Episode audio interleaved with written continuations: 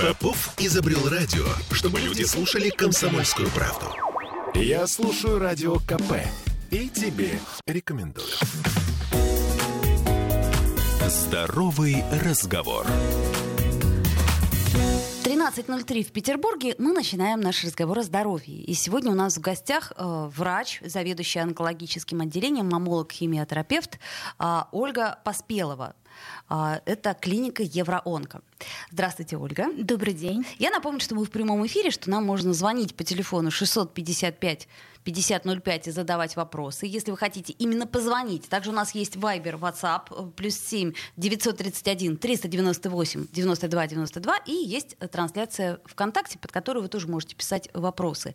На вопросы постараемся ответить. Я, как обыватель, тоже могу задать глупый вопрос, поэтому не стесняйтесь, и мы надеемся, что сегодня наш доктор прекрасный все вопросы и сомнения наши развеет, потому что такая тема, она, во-первых, очень страшная, даже сам разговор, он вызывает какие-то мурашки, но при этом хотелось бы, чтобы мы относились ко всему спокойно и были бы готовы и знали бы, что делать. Ну вот давайте начнем с простого вопроса. Вот есть какая-то статистика, кто чаще страдает онкологией, мужчины или женщины? То есть вообще, в принципе, есть ли какая-то закономерность или перед раком все равны? Ну, нет такой особой статистики. Перед раком все равны. Просто чаще всего, да, по статистике, на первое место у мужчин выходит рак легкого, а у женщин рак молочной железы. Поэтому, к сожалению, здесь нету зависимости от пола. Есть просто определенные заболевания онкологические, которые, в основном это мужские, да, это рак предстательной железы, естественно, это мужской, да, рак, если так можно сказать, у женщины. Просто предстательной железы нет. Естественно. Но, знаете, при этом у мужчины бывает рак молочной железы. Серьезно? Это очень... И, кстати, об этом вообще мало кто знает. И бедные мужчины думают, что у них что-то сначала совершенно в сторону онкологии грудной железы, они не думают. Конечно. Вот. Ну, конечно, чаще всего рак молочной железы это у женщины, но мужчины, мы все рождаемся, да, уже у девочки рождаются уже с железистой тканью, а у мужчины есть зачатки железистой ткани, и они остаются. И если у мужчины происходит в течение жизни какие-то определенные гормональные изменения в сторону увеличения женских гормонов, а у мужчин вообще в норме есть женские гормоны, как у нас мужские. Конечно.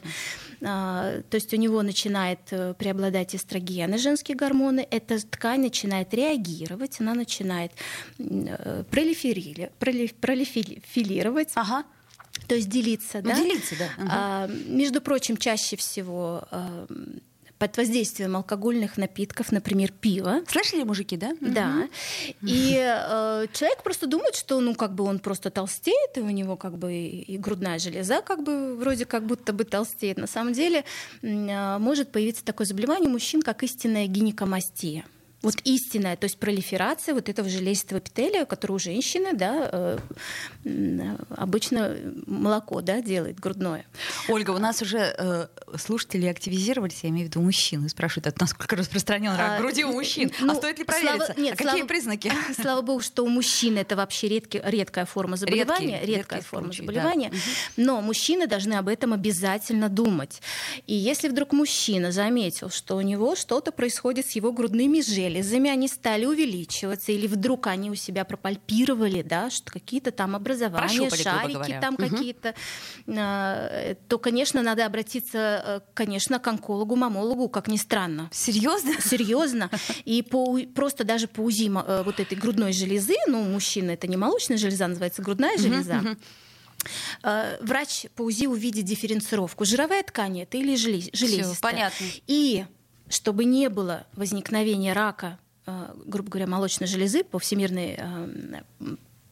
классификации Всемирной организации здравоохранения, даже у мужчин это называется рак молочной железы. Так вот, чтобы этого не было, у мужчин будут оперировать. То есть они не будут дожидаться, если у мужчины будет поставлен диагноз истинная гинекомастия, то есть увеличение вот этой ткани, то мужчине будет показана операция, чтобы ее убрать. Чтобы не было у него возникновения рака грудной железы. А если уже такое, к сожалению, случилось, то у мужчины также лечат, как и женщин, теми же самыми лекарствами, препаратами и такими же схемами. Поэтому, конечно, мужчины должны помнить о вреде алкоголя, особенно пива. Потому что в пиве содержится, пиво повышает эстрогены. Особенно пиво, женские гормоны. Так, ну ладно, давайте все-таки поговорим поскольку мы с вами женщины, про женские виды рака. То есть вот есть ли какие-то, естественно, есть, которые можно конечно, назвать женскими? Как я уже сказала, на первое место у женщин выходит, конечно, рак молочной железы, но это очень огромная тема, и вообще это можно посвящать вообще целый раздел, потому что у женщины это... факторы риска. Их там очень много факторов риска, которые приводят к раку молочной железы. Ну и, конечно, кроме молочной железы, это онкогинекология, это рак женской репродуктивной системы. Ну еще, кстати, есть очень-очень редкий вид рака, который тоже бывает только у женщин, называется хорионкарцинома. Это во время беременности, конечно, мужчины не беременеют, и это, конечно, женский вид рака. Кстати, очень хорошо лечится. А это что? Это когда неправильные клеточки, хориона, плода, начинают вдруг разрастаться и это приходится прерывать беременность, да? Там видимо? И прерывают беременность, да. Но это высокочувствительный рак к лекарственной терапии, поэтому очень хорошие шансы вообще практически это вылечивать. И потом даже в будущем беременеть. Это хорошо. Просто я к тому, что еще один вид чисто женского рака. Но это крайне редкая форма, поэтому... мы о ней говорить не будем. И если мы будем сейчас говорить о женском раке, наверное, про молочную железу вернемся, факторы риска огромные. Прежде всего, это рак гормональный. Чаще всего, он возникает на фоне каких-то гормональных нарушений. Естественно, чаще всего половые гормоны здесь большую роль играют, и эстрогены, и прогестины.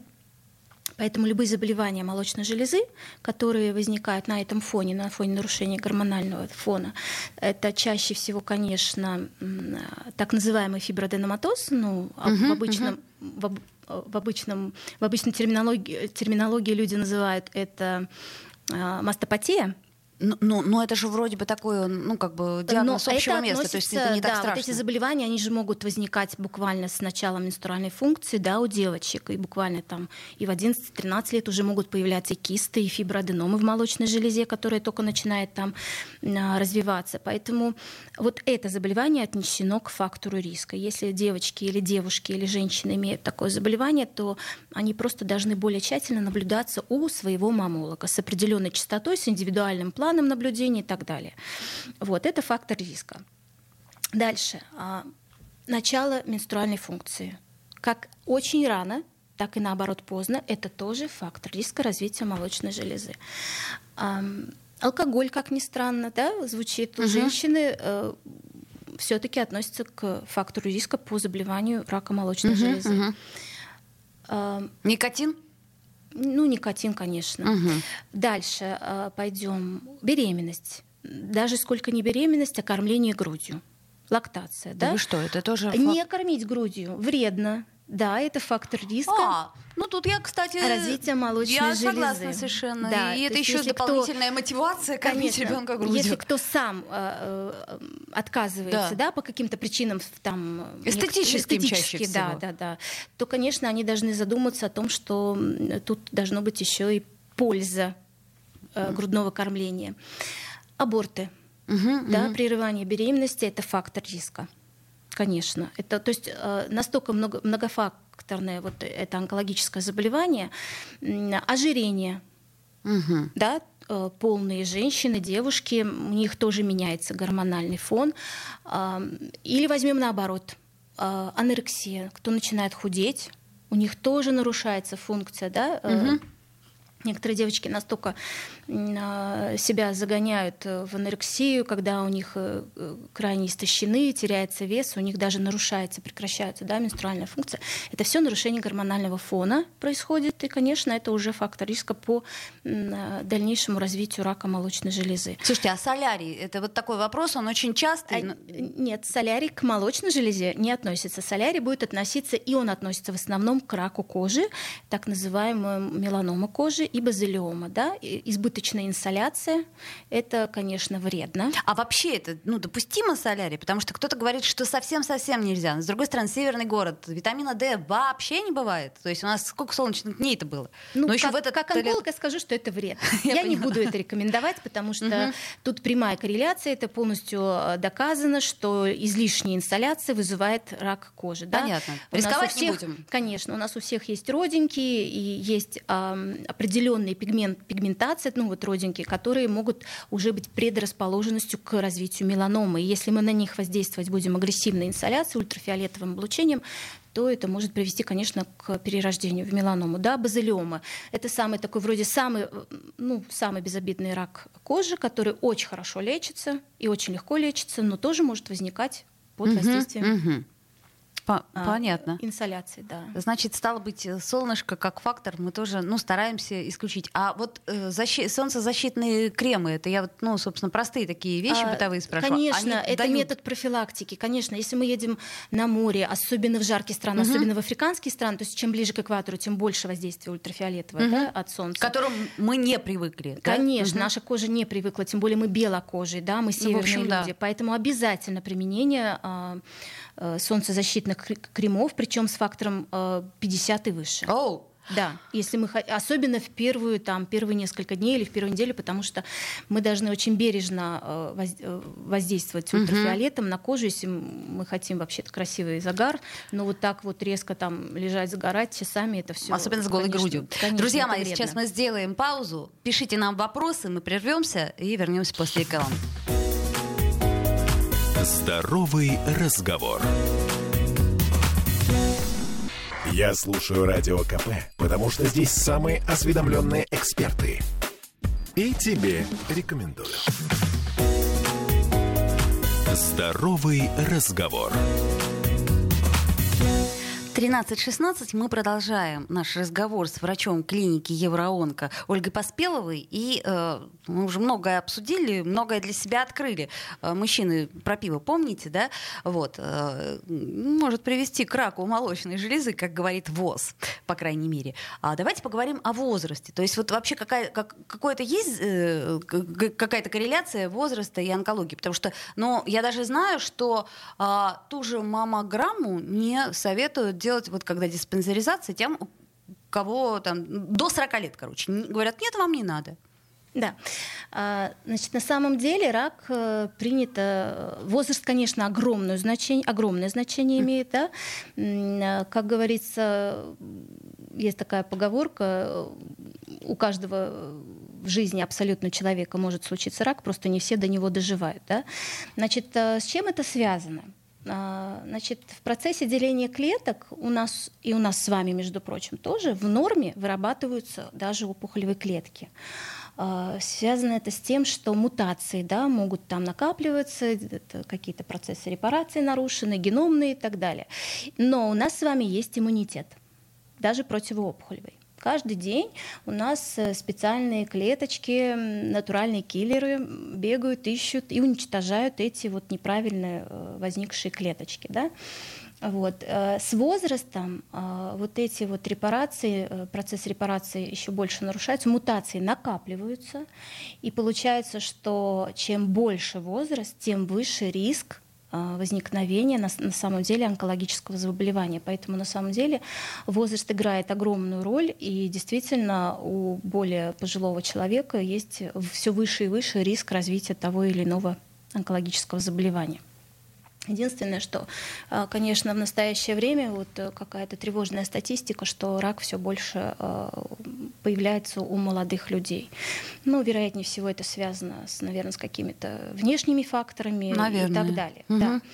Поэтому, конечно, тут в связи с этим у нас приняты не только в нашей стране вообще меры профилактики. Да? Существует первичная профилактика онкологического процесса, вторичная. Как раз нам задают этот вопрос про профилактику. Скрининг, ранняя диагностика. Так вот, что такое первичная профилактика? Это воздействие на факторы риска. Да? Как я уже пыталась показать на примере молочной железы, у нас существует очень много факторов риска, на одни факторы риска мы не можем никак воздействовать, а на другие мы можем. Вот на те, которые мы можем воздействовать, мы вообще-то должны воздействовать. Вот, например, возьмем курение. Да? Курение, никотин — это доказанный канцероген, и он вызывает множество онкологических заболеваний. На первом месте, конечно, это рак легкого, рак молочной железы, желудочно-кишечный, рак мочевого пузыря. Вот.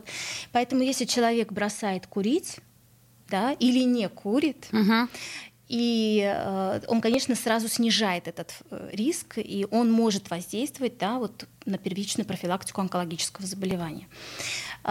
Единственное, что я скажу, конечно, рак легкого возникает и у людей, которые не курят. Это правда. Да. И тому мы много, к сожалению, да, примеров видим. Но мы можем снизить эти риски сами. Алкоголь. Алкоголь чаще всего вызывает онкологию желудочно-кишечного тракта, да, пищевода и других, да, заболеваний. Поэтому, конечно, кстати, даже вот существует такое мнение о том, что там небольшие дозы алкоголя каждый день — это безвредно. На самом деле это тоже не так. То есть бокальчик вина за ужином, ну, не так это безобидно. Тут же все будет связано с тем, с какой периодичностью мы это употребляем, да, что мы употребляем и так далее. Водочка под селедочку или под борщ, который приготовила жена. Ну, это многие говорят, что это ритуал. Конечно, если это не ежедневно и там не еженедельно, конечно, это тогда, наверное, тогда мы, будет в удовольствии и безвредно. Тогда, да? Мы, наверное, не в России живем, извините. Да. Вот, значит, такой же фактор риска — ожирения, да? Рак пищевода. У женщин это онкогинекология. Полные женщины, у них высокий риск развития, например, рака тела матки, рака эндометрия. Поэтому если мы начинаем бороться с лишним весом, это же фактор, на который мы можем воздействовать. Ну, вообще, да. Поэтому мы уже снижаем собственные риски, да, образования онкологического процесса. Тут очень много факторов. Вот вторичная профилактика рака, то есть это была первичная, да? Вторичная профилактика рака, это мы уже воздействуем вот на факт, ну, на саму болезнь, предупреждаем ее, да, то есть скрининг, да. То есть обследование, следить за своим здоровьем, приходить на диспансеризацию. Диспансеризация — это же профилактические мероприятия, направленные на выявление, раннее выявление. Очень часто, кстати, именно во время диспансеризации, потому что нам все некогда, и находятся какие-то неприятные вещи. При этом мы можем выявить как болезни, предрасполагающие к онкологии, так и уже на ранних стадиях, да, онкологию, и тогда это прекрасно, очень легко и быстро, главное, лечится, да.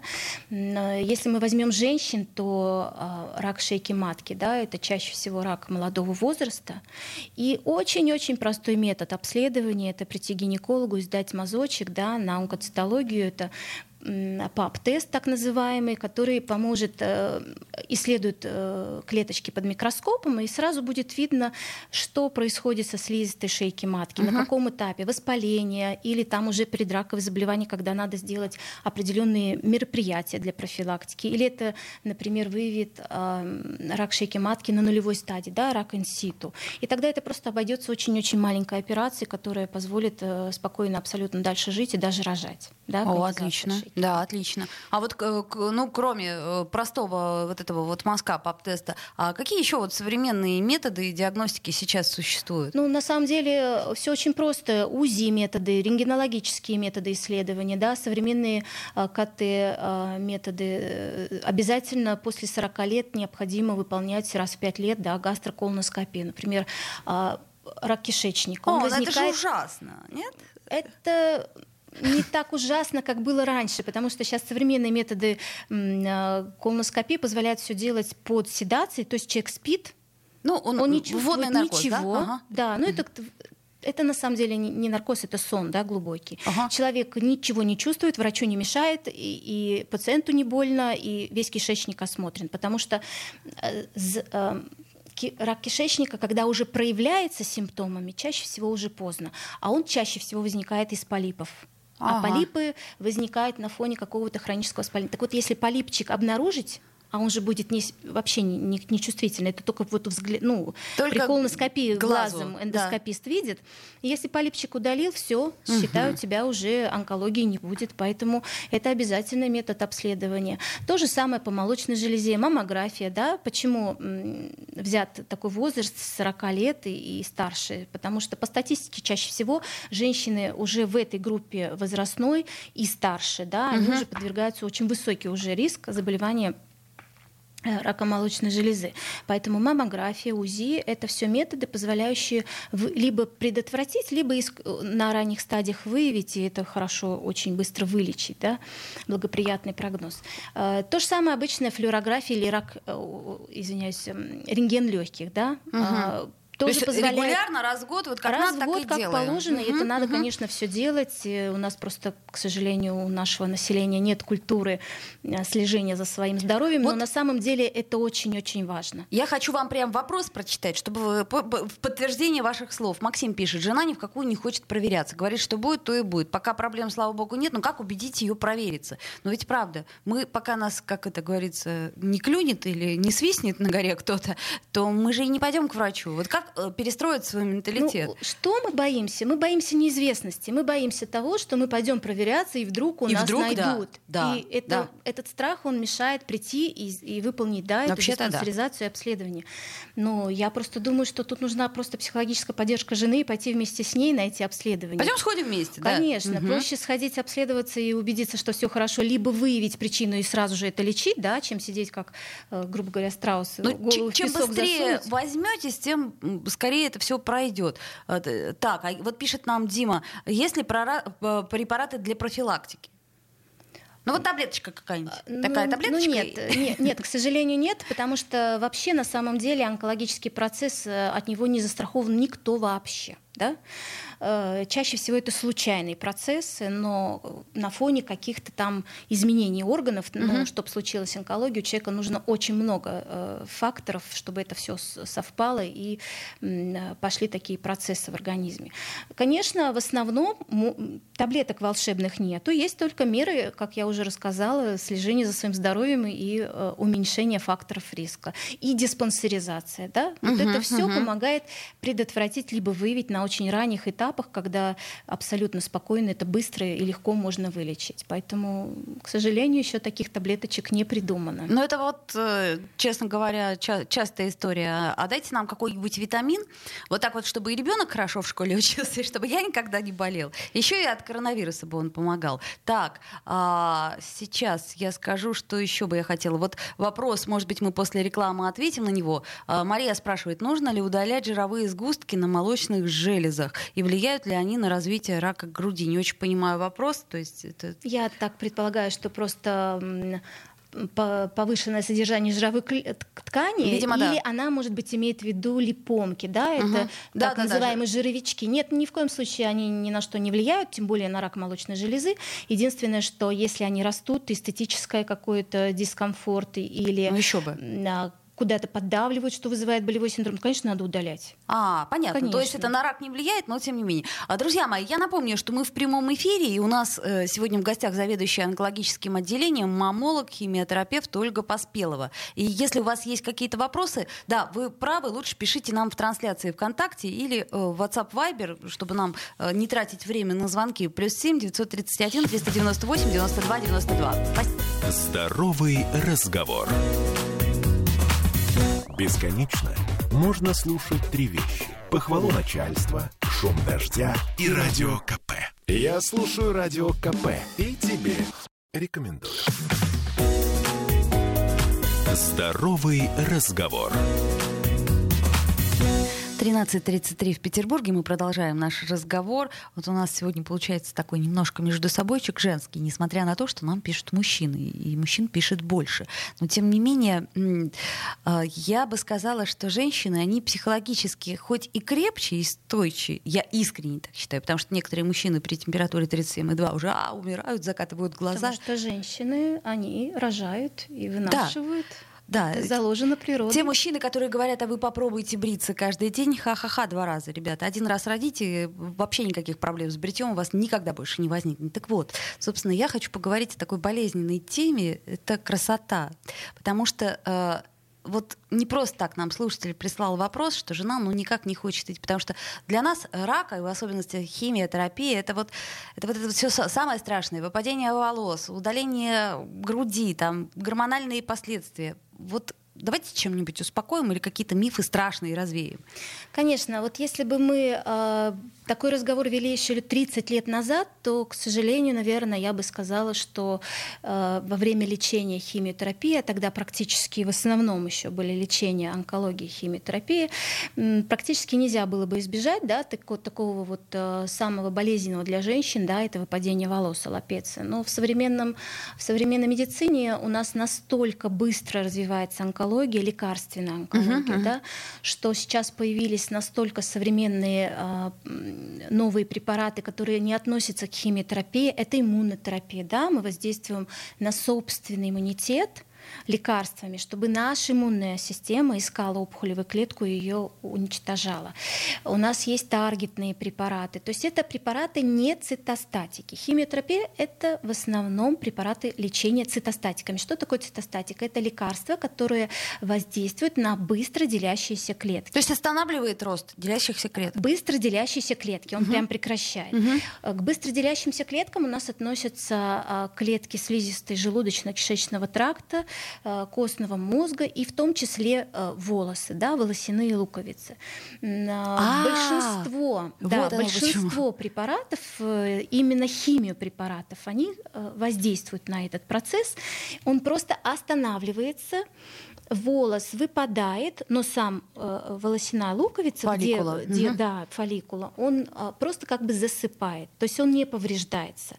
Да, к сожалению, на какое-то время волосы выпадают, и, кстати, сейчас в современной медицине у нас есть методы, физические методы, что воздействовать на это и снижать, да, риск выпадения волос у некоторых пациентов. Даже несмотря на такие цитостатики, волосы остаются на месте. Вот у нас, например, в нашей клинике Евроонко используется физический метод охлаждения. Между прочим, этот метод вообще даже зарегистрирован FDA американской системы, да, как доказанный метод, что это метод снижения. Когда охлаждается, уменьшается кровоток, который подходит, да, к волосяным фолликулам, и меньше цитостатиков воздействует на вот это деление.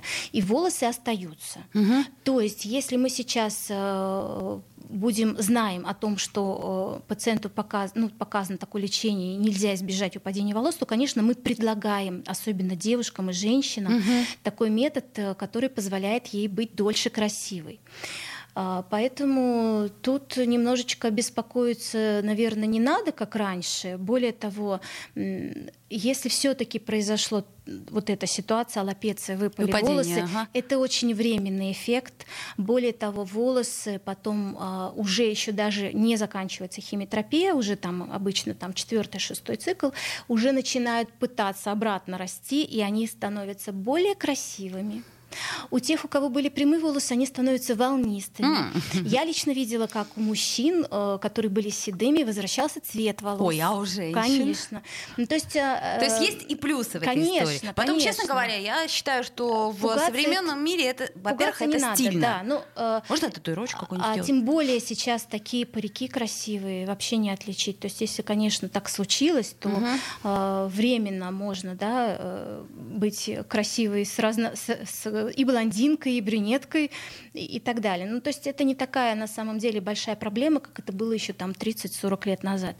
А если мы лечим онкологию не химиотерапией, а вот этими другими препаратами, иммунотерапией, таргетной терапией и так далее, то вообще волосы остаются, поэтому пугаться не надо. А сейчас современное лекарственное противоопухолевое лечение, чаще всего это даже вот в основном уже меньше всего химиотерапия. Вот, поэтому тут переживать не надо. Слушайте, это не та причина, из-за которой надо переживать. Ну ладно волосы, но ведь при раки груди, грудь удаляют? Что потом? Вот сейчас современное оперативное лечение по лечению онкологии, да, молочной железы, оно в себя включает уже сразу пластические, да, какие-то мероприятия. То есть сразу при... Либо одномоментно сразу, либо впоследствии. Причем это, по-моему, уже включено в программу государственного обеспечения. То есть это по квоте. Женщинам уже не надо бегать искать пластических хирургов после этого. То есть это тоже занимаются онкологи, маммологи этим же, да, и позволяет либо имплантами, либо собственными тканями. У нас хирурги умеют из собственных тканей организма, да, смоделировать женщине грудь, и остается грудь. Поэтому тут тоже сейчас это не такая уже большая проблема, как была раньше. Понятно. То есть, в принципе, вопрос красоты — это самый последний вопрос, который нас должен беспокоить. Ну да, и не только. Тут просто есть еще и эта проблема, которую можно решать.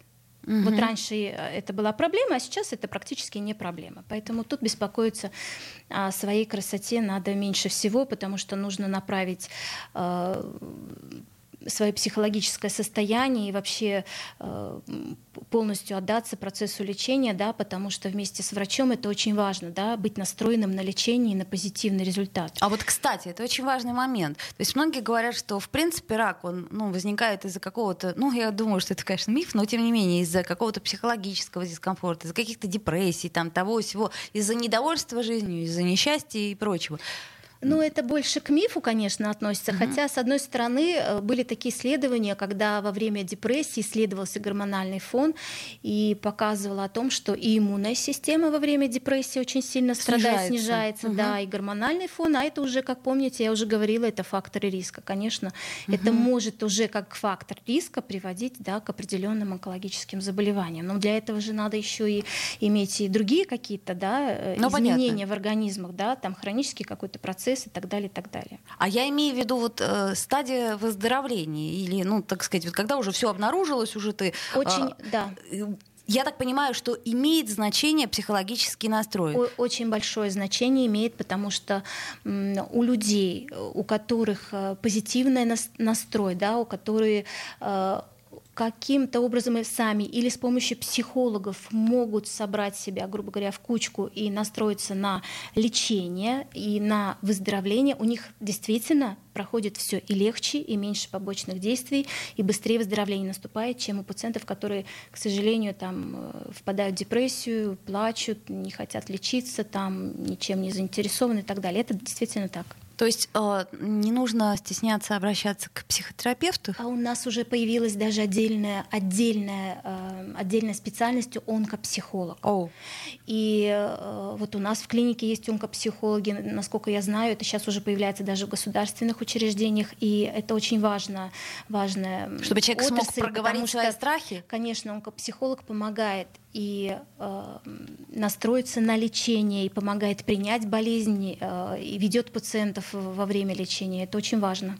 Да, я понимаю. Просто у нас, вот опять-таки, как мы не привыкли ходить просто так к врачу, то же самое, у нас как-то нет привычки посещения психолога, психотерапевта. Считается, ну это что еще? Это вот у них там в Америках во всяких.